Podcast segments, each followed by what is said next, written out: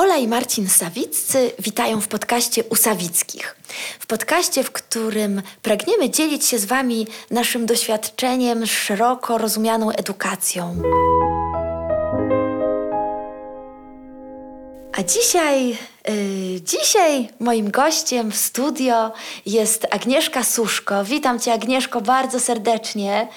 Yy, Agnieszka jest przede wszystkim mamą, przede wszystkim wspaniałym rodzicem siedmiorga dzieci, ale również pedagogiem od wielu, wielu lat pracującym przede wszystkim z rodzicami.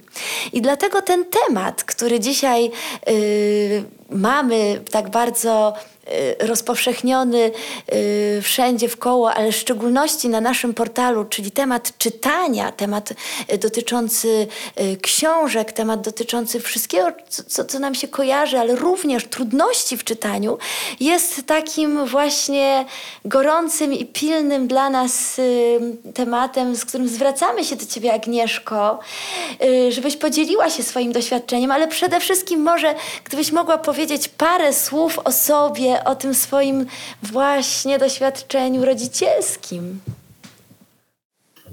Dzień dobry, Olu. Dzień dobry, dzień e, dobry. tak jak wspomniałaś, wychowujemy z mężem siedmioro dzieci. E, najstarsze ma 22 lata, najmłodsze 2,5, a pomiędzy nimi są i dzieci w jeszcze wieku wczesnoszkolnym, i, i nastolatki. E, część z naszych dzieci e, zmaga się z pewnymi trudnościami zdrowotnymi i z niepełnosprawnością, co też się przekłada na e, możliwość uczenia się przez nie różnych umiejętności, opanowywanie różnych umiejętności. Również czytania, doświadczenia rodzicielskie z próbą wsparcia dzieci w nabywaniu tej umiejętności też mamy dosyć bogate. Tak. Właśnie tak, tak jak mówisz, siedmiorga dzieci, tak y, bardzo mi to bliskie z racji również siedmiorga dzieci. I tak myślę, że ten temat y, jest jak rzeka, bo to tak jak każde inne, każde inaczej uczące się. To jest coś nieprawdopodobnego. Jeszcze macie ten wachlarz dodatkowo z tymi trudnościami, o których wspominasz. Mhm. To jest siedem światów. To jest jedna z najbardziej fascynujących mnie rzeczy w rodzicielstwie, że to są dzieci tych samych rodziców, wychowywane w tym samym domu i każde z nich jest osobnym światem z osobną historią. To jest niezwykłe. Powiedz mi, Agnieszko, a, a jakby patrząc na, na, na ciebie jako mamę, czy, czy ty w ogóle się nad tym zastanawiałaś? Kiedy, jak dzieci uczyć, w którym momencie zacząć i w ogóle, czy to po prostu tak przychodzi i, i, i się dzieje? Ja miałam szczęście na samym początku e, drogi e, rodzicia, rodzicielskiej, rodzica, mamy, e, trafić w środowisko e, osób, e, które praktykowały rodzicielstwo bliskości, chociaż tak troszeczkę dziwnie brzmi w kontekście bycia mamą po prostu. I od początku byłam w związku z tym tak dosyć mocno zanurzona w nurt bycia z dzieckiem, życia z dzieckiem i po prostu funkcjonowania z dzieckiem w naszej codzienności. E, I tak naprawdę e, staraliśmy się od samego początku, e, no poniekąd świadomie, z każdym kolejnym dzieckiem coraz bardziej świadomie, wprowadzać je w kolejne obszary życia wraz z, rozwojem dzieci. My jesteśmy, jak to mówimy ze znajomymi, domem czytającym i w naszym domu ta książka jest po prostu od zawsze i wszędzie. One są na regałach za mną, leżą na parapetach. Właśnie na chciałam to powiedzieć, że nasi słuchacze ciebie nie widzą, ale ja cię widzę i, tak. i ten tak. wielki, potężny regał w tle z książkami mówi za siebie. E, na podłogach i na niskich półeczkach są książki takie do swobodnego dysponowania przez najmniejsze dzieci e, i my czytaliśmy przy dzieciach i z dziećmi, i dla dzieci, i dzieciom. E, jakby no, jestem takim wielkim zwolennikiem e, idei kontinuum i tego, że jakby dziecko jest zanurzone w pewnej rzeczywistości rodziny i, i lokalnej społeczności i uczestniczy w pełni w, w życiu tej swojej małej społeczności. E, więc to nie jest uczenie, które się gdzieś zaczyna. Zaczyna się tak naprawdę w momencie urodzenia. Tak.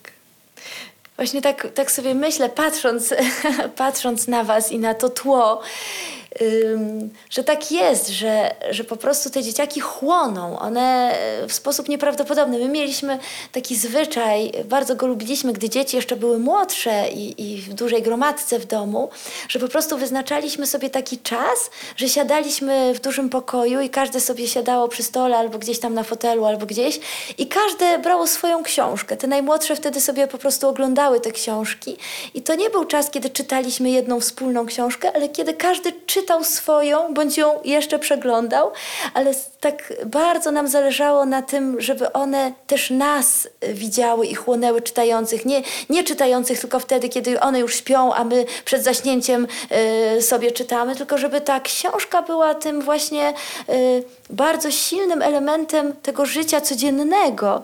Mieliście może jakieś takie pomysły, czy też swoje zwyczaje, rytuały związane? U nas e, w związku z tym, że małe dzieci jakby są gęsto obok siebie, tak. E, to dosyć długo była przewaga nieumiejących czytać nad umiejącymi czytać. W związku z czym u nas to było tak, że dzieci przychodziły e, do gniazda, obsiadały mnie jak taką rysunkową kurkę siedzącą na środku z pisklakami dookoła, każdy z wybraną przez siebie książką i czytaliśmy kawałek każdej po kolei. E, z czasem, jak uczyły się czytać, e, to gdzieś będąc obok mnie, czytały swoją książkę równolegle ze mną. E, ale ponieważ zwłaszcza jedno z naszych dzieci ma duży problem z opanowaniem umiejętności samodzielnego czytania, mimo bardzo dużego wysiłku i wielu starań, to najczęściej wygląda to tak w tej chwili, że starają się uzgodnić jedną książkę której, której chcieliby słuchać, przychodzą i czytamy na zmiany po fragmencie. Fragment czyta dziecko, fragment czyta ja, fragment czyta kolejna. Rozmawiamy jednocześnie o tym, co, co przeczytaliśmy, co usłyszeliśmy. Super. I tak sobie wieczory najczęściej spędzamy. Jeszcze pamiętam takie e, wspomnienie, jak powiedziałaś, że czytałaś z każdej po kawałku. Pamiętam, jak te dzieci nasze były takie naprawdę maleńkie, to miałam taki wiklinowy koszyk i w tym koszyku były te najbardziej ukochane, te małe takie zupełnie cieniusieńkie książki i po prostu nie było takiej możliwości, żeby nie przeczytać wszystkich. Mówię o tych takich, no naprawdę tych takich dla dzieci. I ja bym bardzo chciała sięgnąć po kolejne, sięgnąć po jakieś nowe. Nie, po prostu musiały być wszystkie te z tego zestawu, a jeszcze najbardziej pamiętam taką najmniej ciekawą dla mnie książkę yy, w tym zestawie była yy, Myszka Miki chyba u doktora. Po prostu to było tak, to było tak jakieś takie kiczowate wszystko yy, w tej książce, ale to była ukochana i codziennie musiały być wszystkie odczytane. To, to pamiętam, że to było bardzo, bardzo takie śmieszne.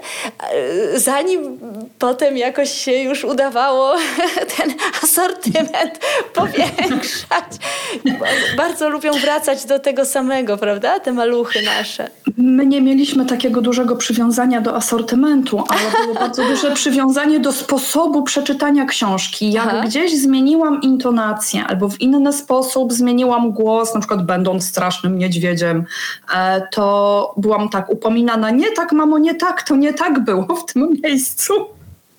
Świetnie. Agnieszko, a miałaś coś takiego w domu, jeszcze z tych doświadczeń domowych, bo to jest bardzo mocno nasze doświadczenie, że mm, stworzenie takiej specjalnej atmosfery przy, przyjaznej y, przestrzeni po prostu. Czasami to wystarczy fotel z fajną lampą, ale dla tych najmłodszych dzieci, które już wchodziły w ten świat czytania, w sensie zaczynały czytać, to bardzo było ważne to, że one sobie tworzyły taką swoją mini biblioteczkę. I my y, zawsze mówiliśmy z moim Marcinem, że y, na, na książki nigdy nie będziemy żałować. Jak przeczytasz książkę, możemy iść razem do księgarni, możemy wtedy kupić następną, wybrać ją i kupić kupić i ona może być, y, po, powiększać tę twoją, y, tę twoją własną biblioteczkę. Tutaj jakby nie wspominam o wypożyczaniu, tylko o takim jakby posiadaniu mhm. tej własnej biblioteki, którą, y, którą, z której one mogły też pożyczać, pożyczać też często naszym gościom, którzy gdzieś tam do nas przyjeżdżali, ktoś tam schodził. Hela do tej pory ma całe serie zwiadowców, naście tych tomów i którą ktoś przychodzi, czternasty, dwunasty, pożycza. To jest takie coś, co y, nam bardzo pomogło w takim przekroczeniu w pewnym momencie tego progu, gdzie, gdzie jeszcze te trudności w czytaniu były i jeszcze to, to nie przychodziło tak łatwo, ale już y, przyciągały ich te książki, chociaż, chociaż nie było to proste. Mhm. E, u nas jest, e, wiem, że nasi słuchacze nie widzą, e, jest najniższa półka, gdzie są książki naszej sześciolatki, częściowo przez nią wybierane. Ona bardzo się stara je czytać i częściowo jej się udaje. Trochę wyżej są książki z takich serii, które są dzielone na poziomy zaawansowania, jakby dedykowane dzieciom, które uczą się czytać.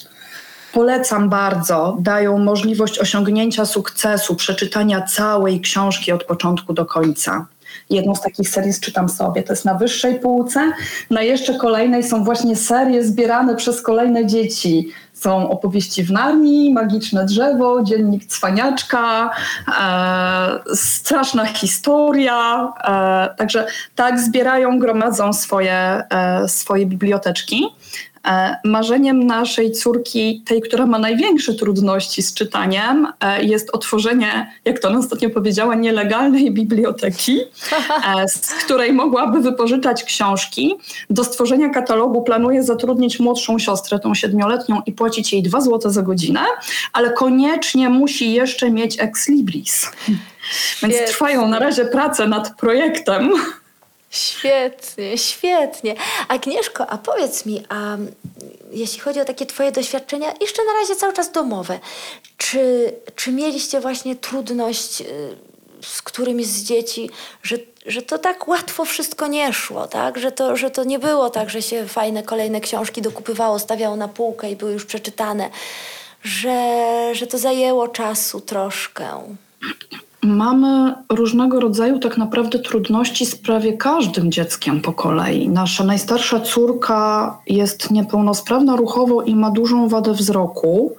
E, I tutaj od samego początku była potrzeba poszukiwania e, książek dużym drukiem, z odpowiednim kontrastem, e, z korzystaniem z takich różnych pomocy, taka linijka z okienkiem, żeby widziała tylko ten wers, który czyta.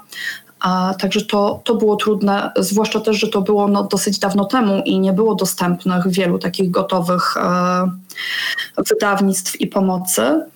E, nasze kolejne dziecko nauczyło się czytać bardzo szybko. A, w zasadzie samo, ale do tej pory, mimo że ma lat kilkanaście, korzysta e, przy takich gęściej zadrukowanych pozycjach z patyczka, którym sobie przesuwa wzdłuż e, czytanego tekstu. E, nasza 11-letnia córka ma głęboką dysleksję, taką naprawdę głęboką dysleksję rozwojową. E, no i tutaj cały czas szukamy. E, ona się nauczyła czytać, ale bardzo, bardzo dużo wysiłku musi włożyć w zdekodowanie znaków i nie bardzo jest w stanie śledzić treść i sens czytanego tekstu. Teraz próbujemy sobie znaleźć odpowiedni kontrast. Jest bardzo ciekawe narzędzie do tego, takie przezroczyste, foliowe w różnych e, pastelowych kolorach nakładki. E, no i zobaczymy, może, może to akurat będzie to, co, co jej pomoże. Mm, dzieci też mają różne upodobania. E, jedno lubi czytać komiksy, ewentualnie tak skonstruowane książki, że fragmenty tekstu niezbyt długie są e, podzielone grafikami, e, które się odwołują do treści. E, no i koniecznie to musi być coś, co trafi w ich zainteresowania. A aktualnie trają, trwają cierpienia młodego Wertera, e, dziewięciolatka, który musi przeczytać Karolcie, która jest lekturą obowiązkową. E, I on chodzi i rozpacza z tą Karolcią pod pachą, dlaczego to nie może być Hobbit. Tak, no właśnie, to jest osobny temat, tak? Listy lektur. I ja, ja wiesz co, Agnieszko, jak wspomniałaś o, o właśnie córeczce z dysleksją, My mamy takie doświadczenie spotkania paru osób, i to jeszcze dawno, nie teraz, y, które y, mając właśnie problemy z czytaniem, korzystały wówczas jeszcze z nagrań y, dla ludzi niewidomych Obecnie wszędzie mamy dostęp do audiobooków. Ciekawa jestem, jakie jest Twoje zapatrywanie na to. Czy, czy myślisz, że po prostu w pewnym momencie można odpuścić i po prostu niech dzieci, czy też dorośli z, takimi, z takim problemem słuchają? Czy to nie jest fantastyczne rozwiązanie? Czy... Uważam, że jest ale nie w każdej sytuacji i nie dla każdego. Mhm. Dlatego, że wymaga umiejętności skoncentrowania się na tym, co, co słyszymy. Moje doświadczenie z osobami, które mają takie trudności związane z dysleksją, są takie, że to są osoby, które bardzo często myślą obrazami, nie słowami. Stąd też ta trudność w dekodowaniu tekstu. Natomiast e, słuchając audiobooków, e, odpływają w świat e, obrazów wywoływanych tym tekstem, więc to się świetnie sprawdza przy słuchaniu, powiedziałabym, takiej literatury dla rozrywki czy przyjemności czytanej, ale nie zawsze w przypadku e, takich, e, takich pozycji, jak na przykład obowiązkowe lektury, gdzie tak, gdzie trzeba e, napisać później streszczenie, opowiedzieć, co się wydarzyło, czy scharakteryzować bohatera. E, I ja w tej chwili, e, opracowując dostosowania dla naszych uczniów, e, odwołuje się jednak do takich łączonych sposobów, E, żeby wskazać dziecku fragmenty, które ma spróbować, spróbować samodzielnie przeczytać, żeby fragmenty czytał rodzic na bieżąco rozmawiając o tym, co, co zostało przeczytane, żeby spróbować odsłuchać audiobooka, ale też rozmawiając o tym, e, co usłyszeliśmy w, w tej książce. E, I może to takie niepedagogiczne jest, żeby skorzystać z e, opracowań lektur, e, zwłaszcza w starszych klasach, kiedy nadal to czytanie przychodzi z trudnością, żeby jakby zadość uczynić tej potrzebie usystematyzowania treści książki. Wydaje mi się, że sporo tych problemów z czytaniem, zwłaszcza u starszych dzieci, młodzieży i dorosłych, wynika z takiego rosnącego napięcia emocjonalnego, że jakby dużo wysiłku, dużo starania i efekt nie taki jak oczekiwany. A, a ten komponent emocjonalny jest bardzo ważny w czytaniu, że jakby Część książek czytamy dlatego, że potrzebujemy pozyskać konkretną wiedzę i to ten przykład czy podręcznika, czy odwołania się do opracowania lektury. Część czytamy dlatego, że chcemy poznać perspektywy innych ludzi albo odkryć inne światy. I tu jest bardzo ważna przyjemność obcowania z tekstem i z tą wizją świata przedstawioną przez autora. I w tej sytuacji audiobooki jak najbardziej. Mhm, mhm. A jeszcze wiesz co, Agnieszko, jeszcze jak wspomniałaś o najstarszej córce i z problemami ze wzrokiem, yy, takie skojarzenie mi natychmiast przyszło do głowy, bo yy, Rozmawialiśmy tu w ramach baranków, akurat naszych przygotowań do komunii, y, na temat y, wydania Biblii. Jakie, jakie wydanie Pisma Świętego byłoby odpowiednie dla tych maluchów? Ja tam zawsze zachęcam, żeby, żeby po prostu kupić takie wydanie, żeby dziecko mogło tam zakreślać, czytać, żeby to było jego własne, żeby sobie rysunki robiło w środku. I któraś z mam tak fajnie podpowiedziała, że, że świetne jest wydanie dla niedowidzących, ponieważ te litery są bardzo wyraźne i że dla tych małych dzieci jest to po prostu fantastyczne rozwiązanie.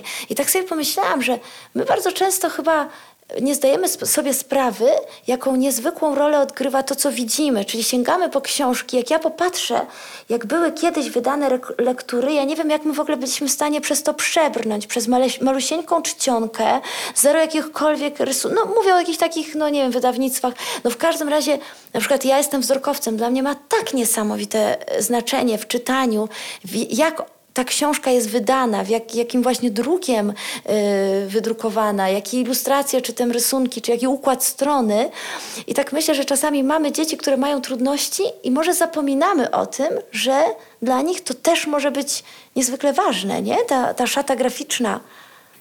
Jest bardzo ważna. Jest bardzo ważna e, wielkość czcionki, odstęp pomiędzy wierszami. E, tak jak mówiłam, jedno z moich dzieci najbardziej ceni sobie te pozycje, gdzie jest fragment tekstu, e, grafika odnosząca się do niego i kolejny fragment tekstu. To też pomaga sobie uporządkować e, to, to, to, o czym się przeczytało e, i pomaga też osobom, które myślą wizualnie, myślą obrazami, jakby skojarzyć treść odczytaną z grafiką bardzo się sprawdzały u, i u moich dzieci, u dzieci moich znajomych w takim okresie wczesnoszkolnym e, książki dla dzieci, które zawierają elementy komiksu paragrafowego, które dziecko może uzupełnić. Tak. Komiksy. Taka, mhm. Tak. I to jest taka trochę nie moja książka, bo ktoś jest jej autorem, ale trochę moja, bo ja mogę coś tam dopisać albo dorysować. Ale w ogóle komiksy, prawda? Wiele dzieci zaczęło czytać na komiksach. Yy, Tytus Romek i Atomek do nas. Do, do, tak, więc my może czasami się bronimy, że jak to komiksy? Tak, komiksy. e, tak, albo książki, które zawierają elementy komiksu. E, tak. W tej chwili e, z siedmioletnią córką kończymy czytać e, taką pozycję Jest chemia. E, zupełnie nierozrywkową teoretycznie, ale poza w bardzo merytorycznie poprawny, ale jednocześnie przezabawny sposób, opowiadająca o wszystkich kolejnych pierwiastkach a, i też porozdzielana komiksami e, na temat ich odkrywców. Mają bardzo dużo zabawy przy tym, a jednocześnie bardzo dużo wiedzy. Świetne. Agnieszko, żeby nas e, po prostu e, czas pewnie nas goni, a ja jeszcze bardzo bym chciała się Ciebie zapytać, bo wiem, że Ty się po prostu w tym, w tym, w tym doskonale orientujesz. Jakbyś mogła w kilku słowach, przede wszystkim rodzicom, naświetlić te sposoby, te metody, jakie znane są obecnie, jeśli chodzi o wprowadzanie, o naukę czytania, a z których my jako rodzice moglibyśmy skorzystać. Jasne. Te, które są dość popularne wśród rodziców, którzy chcieliby nauczyć czytać bardzo małe dzieci, ale też dzieci z dużymi trudnościami, i jest to metoda stworzona dla dzieci z dużymi trudnościami, to jest metoda czytania globalnego Glena Domana. Lepiej się sprawdza w języku angielskim niż w polskim ze względu na jakby no konstrukcję języka, odmianę. Odmianę, Ale są dzieci. Tak, tak, tak. Ale są dzieci, które nauczyły się w ten sposób czytać. Ja nie zapomnę fenomenalnych filmików z małą, jeszcze wówczas Kasią Liszcz, e, która e, czytała całe książeczki specjalnie dla niej przygotowane w ten sposób, nie znając ani jednej litery. Mhm. E, bardzo popularną od kilku już lat przynajmniej jest metoda sylabowa. Mhm. I e, też na, tym, na tej zasadzie opierająca się metoda krakowska. Tylko ta druga z kolei e, nie toleruje innych metod stosowanych równolegle. E, natomiast metoda sylabowa zdaje się być dość skuteczna u, u młodszych dzieci. Sylabowa, zasadzie... czyli po prostu czytanie sylabami. Czytanie sylabami, bardzo popularne są już w tej chwili książki, które są wydane w ten sposób, że te sylaby są wyodrębnione kolorem, a więc dziecko jakby od razu widzi te, te, jakby tą sylabę jako jednostkę, jako, jako ten znak, ten symbol do rozkodowania. No ale wiele dzieci nadal uczy się czytać metodą tradycyjną, czyli poznając e, litery i składając je w słowa. Agnieszko, a krakowska metoda? Krakowska e, wymaga specyficznej, też jest w zasadzie dedykowana dzieciom z trudnościami, e, mhm. dzieciom w spektrum autyzmu początkowo i dzieciom, u których rozwój mowy jest nieprawidłowy i bardzo opóźniony. E, też opiera się na sylabach. I do niej są konkretne materiały przygotowane przez Centrum Metody Krakowskiej. E, w odpowiedniej kolejności wprowadza się mhm. dziecku poszczególne dźwięki i sylaby w określony sposób. E, taka, to naprawdę można nazwać dobrze opracowaną metodą. Mhm. E, ale wymaga właśnie zastosowania zgodnie z, z jej metodologią. Także Centrum Metody Krakowskiej i wydane przez nich materiały jakby najbardziej do tego są odpowiednie. Agnieszko, no i myślę, że każdy by zapytał Ciebie jeszcze, kiedy zacząć? tak podchwytliwie pytam. Czytać? A wtedy, kiedy dziecko jest e, zainteresowane, kiedy jest gotowe. E, czasami to będzie dwulatek, który siedzi u mamy czy u taty na kolanach i przy przeglądaniu kartonowej książeczki pokaże palcem jakieś słowo i zapyta, co tu jest napisane. Czasem to będzie sześciolatek. E, czasem jest tak, że dziecko najpierw się nauczy na przykład pisać swoje imię albo mama i tata, a później dopiero się zainteresuje czytaniem. Wtedy, kiedy będzie zainteresowana. Ja mam takie doświadczenie w pracy z dziećmi metodą Montessori, że ten czas jest po prostu tak różny i, yy, i sposoby, nazwijmy to te metody, uczenia się są tak różne. I ja pamiętam dziewczynkę, która po prostu, ja mogę powiedzieć, nie zastosowałam żadnej metody, a ona tylko i jedynie towarzyszyła swojej starszej siostrze. I mając lat y, pięć, po prostu zaczęła, y, zaczęła czytać nagle. Po prostu dzisiaj, y, wczoraj nie czytała, dzisiaj już czyta. A tylko chodziła za swoją starszą siostrą, to jeszcze było przedszkole wtedy, i po prostu śledziła ją, a ona, ta, ta starsza, coś wyciągała. Więc tak mi się wydaje, że, że, że to jest takie bardzo uspokajające dla rodziców, że, że przychodzi ten czas. Mieliśmy też takiego chłopca, który nauczył się czytać w klasie czwartej. Po prostu musiał dojrzeć, ale jak się nauczył czytać, zaczął tak czytać, że my po prostu nie mogliśmy wyjść z podziwu, bo ruszył od razu do wielkich tomów, a cały czas czekaliśmy. Ale to, jest, ale to jest bardzo ważne, to żeby rodzice wiedzieli, że dziecko nie musi umieć czytać mając 7 lat, albo nie musi umieć czytać Właśnie. na koniec pierwszej klasy. Że y, jeżeli, oczywiście, jeżeli dziecko nie wyraża żadnego zainteresowania, a, a no nie da się nie być w systemie oświaty w Polsce, to trzeba gdzieś próbować to przemycać, zainteresować, e, nie wiem, próbować czytać szyldy czy nazwy produktów żywnościowych na opakowaniach, gdzieś próbować się bawić trochę e, zapisanymi słowami ale ze spokojem. To nie jest tak, że na koniec pierwszej klasy dziecko ma być w stanie samodzielnie przeczytać lekturę i że rodzic musi się tutaj niezmiernie martwić. E, bardzo mi się podoba to porównanie, znaczy ten, ten przykład z tym czytaniem yy, pro, produktów, napisów na produktach spożywczych. U nas zawsze, yy, jak było właśnie nas jeszcze więcej dzieci w domu i, i rano było mleko z płatkami, to nie wiem, czy macie takie doświadczenie, ale zawsze pamiętam, że była walka o tą torebkę, bo było zawsze, kto dziś może czytać płatki. To zawsze było, kto, ja dziś czytam płatki. Zawsze ta, ta miska z tym mlekiem i ta torba e, z tymi jakimiś tam cornflakesami. I ja czytam dzisiaj, była kolejka, kto dzisiaj czyta płatki. Także to... to... U nas było czytanie mąki, cukru i mleka, żeby zrobić naleśniki. Przygotuj, co jest potrzebne do naleśników. A co to będzie? No jajka, mąka, cukier i mleko. A które to jest mąka? Tak. Pewnie to, które się zaczyna na my. Więc właśnie to jest wspaniałe, to, to, to, to, to, to czytanie przy okazji, to zapraszanie w ten świat liter. Ja myślę, że to jest doświadczenie bardzo wielu rodziców i bardzo też wielka nasza radość, jak, jak widzimy, że to nagle zatrybia. Ale rzeczywiście, no, powiedz mi Agnieszko, jakby tak można było jeszcze doradzić jeśli, jeśli, jeśli rodzic widzi, że, że coś jest naprawdę nie tak, jak i gdzie szukać pomocy? Jeśli na przykład jeszcze nie otrzymujemy takiej pomocy w szkole, bo może jeszcze, nie za, jeszcze w szkole też nie zauważono, a my to czujemy jako rodzice. Gdzie. Czy na pewno, na pewno zacząć szukać pomocy wtedy, kiedy rozwój mowy dziecka e, nie jest prawidłowy, kiedy dziecko mówi późno albo używa okrojonego zasobu słów, to jest taki pierwszy moment, kiedy byłoby warto sprawdzić, w czym jest trudność. Mhm.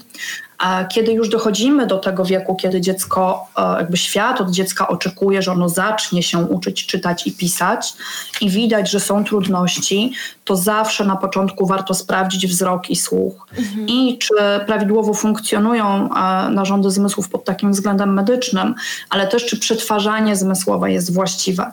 Jeżeli dziecko będzie miało zaburzenia integracji sensorycznej, e, niewygaszone odruchy, jakiekolwiek trudności z napięciem mięśniowym, problemy posturalne, jeżeli jego rozwój ruchowy nie był prawidłowy, był opóźniony albo boryka się z jakąś niepełnosprawnością, to się bardzo, bardzo mocno e, przekłada i na umiejętność, jakby w ogóle gotowość i możliwość podjęcia nauki czytania, ale też równolegle e, nauki matematyki, bo to mhm. często tak idzie w parze.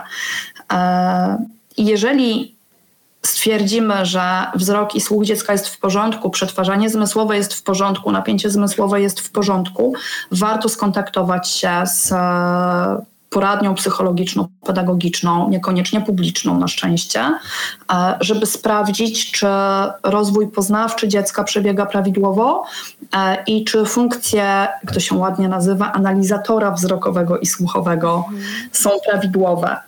E, jeżeli nie, to stwierdzi się wtedy, że dziecko jest jakby w grupie ryzyka dysleksji, to jest taki trochę formalny problem w Polsce. E, doktor Bogdanowicz mówi o tym, że ryzyko dysleksji i dysleksję można tak naprawdę stwierdzić u dzieci już we wczesnym wieku przedszkolnym.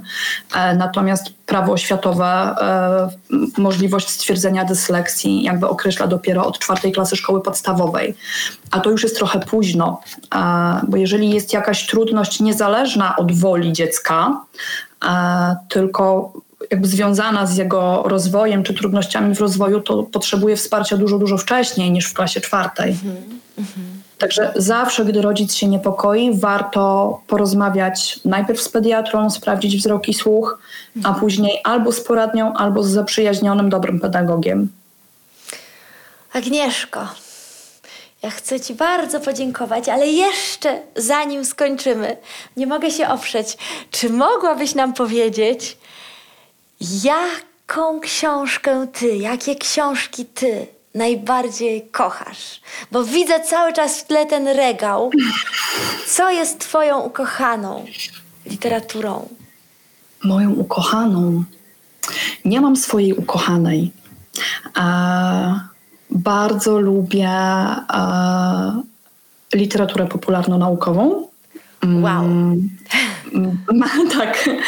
E, bardzo lubię taką, powiedzmy, zawodową. E, mam parę odkryć z ostatniego czasu e, i, i trafiłam na takie rzeczy, które od bardzo dawna czuję i to było dla mnie cudowne odkrycie, że ktoś nie tylko to czuje, ale to badał i opisał e, i, i to jest fenomenalne. A mogłabyś się e, podzielić kilkoma tytułami z twojej zawodowej, bo myślę, że to może być bardzo ciekawy trop tutaj dla słuchaczy zawodowej. E, strach ucieleśniony i w ślad za tym teoria poliwagalna. E, takie dookoła e, traumy, przeżywania traumy, regulacji emocji i, i jak bardzo nasze emocje są związane z ciałem. E, I że nie można traktować jednak tego odrębnie i żeby uleczyć emocje, trzeba popracować z ciałem i że kozetka u psychoterapeuty to może niekoniecznie jest najlepsza do tego droga. E, I co jeszcze ostatnio takiego było? Mózg autystyczny e, i kolorowe cienie i nietoperze. Ja myślę, Agnieszko, że może w opisie naszego podcastu byśmy umieścili te, e, te tytuły z, wraz z autorami, bo tak bardzo jest to inspirujące. Jak się ciebie słyszy, to chciałoby się mieć to przedłużenie. Dziękuję. książki. Agnieszko, Ci bardzo dziękuję za to spotkanie, bo wiem, że jesteś osobą niezwykle zajętą. Yy, niesamowicie dużo dobrego wokół robisz i, i Twoje wsparcie dla rodziców jest bezcenne i za to Ci też bardzo, bardzo dziękuję. I życzę Ci tak, na, tak bardzo dużo takiego pokoju w tym wszystkim, bo, bo dźwigasz na sobie też wiele problemów innych, a to zawsze, zawsze jest jakimś obciążeniem. I życzę Ci takiego właśnie czasu na to, żebyście mieli w rodzinie bardzo, bardzo, bardzo dużo na czytanie książek, na, na o, cieszenie się książkami, na, na wzajemne dzielenie, na to, o czym mówiłaś, na czytanie sobie na głos. To jest wspaniałe. Agnieszko, Tobie bardzo dziękuję, a wszystkim słuchaczom również i zapraszamy na nasz portal Edukacja Można Inaczej. Zapraszamy do, do czytania artykułów, słuchania y, podcastów, również do tego, aby pisać do nas i dzielić się swoimi wrażeniami, doświadczeniami, inspiracjami. Dziękuję bardzo i do zobaczenia. Też bardzo dziękuję.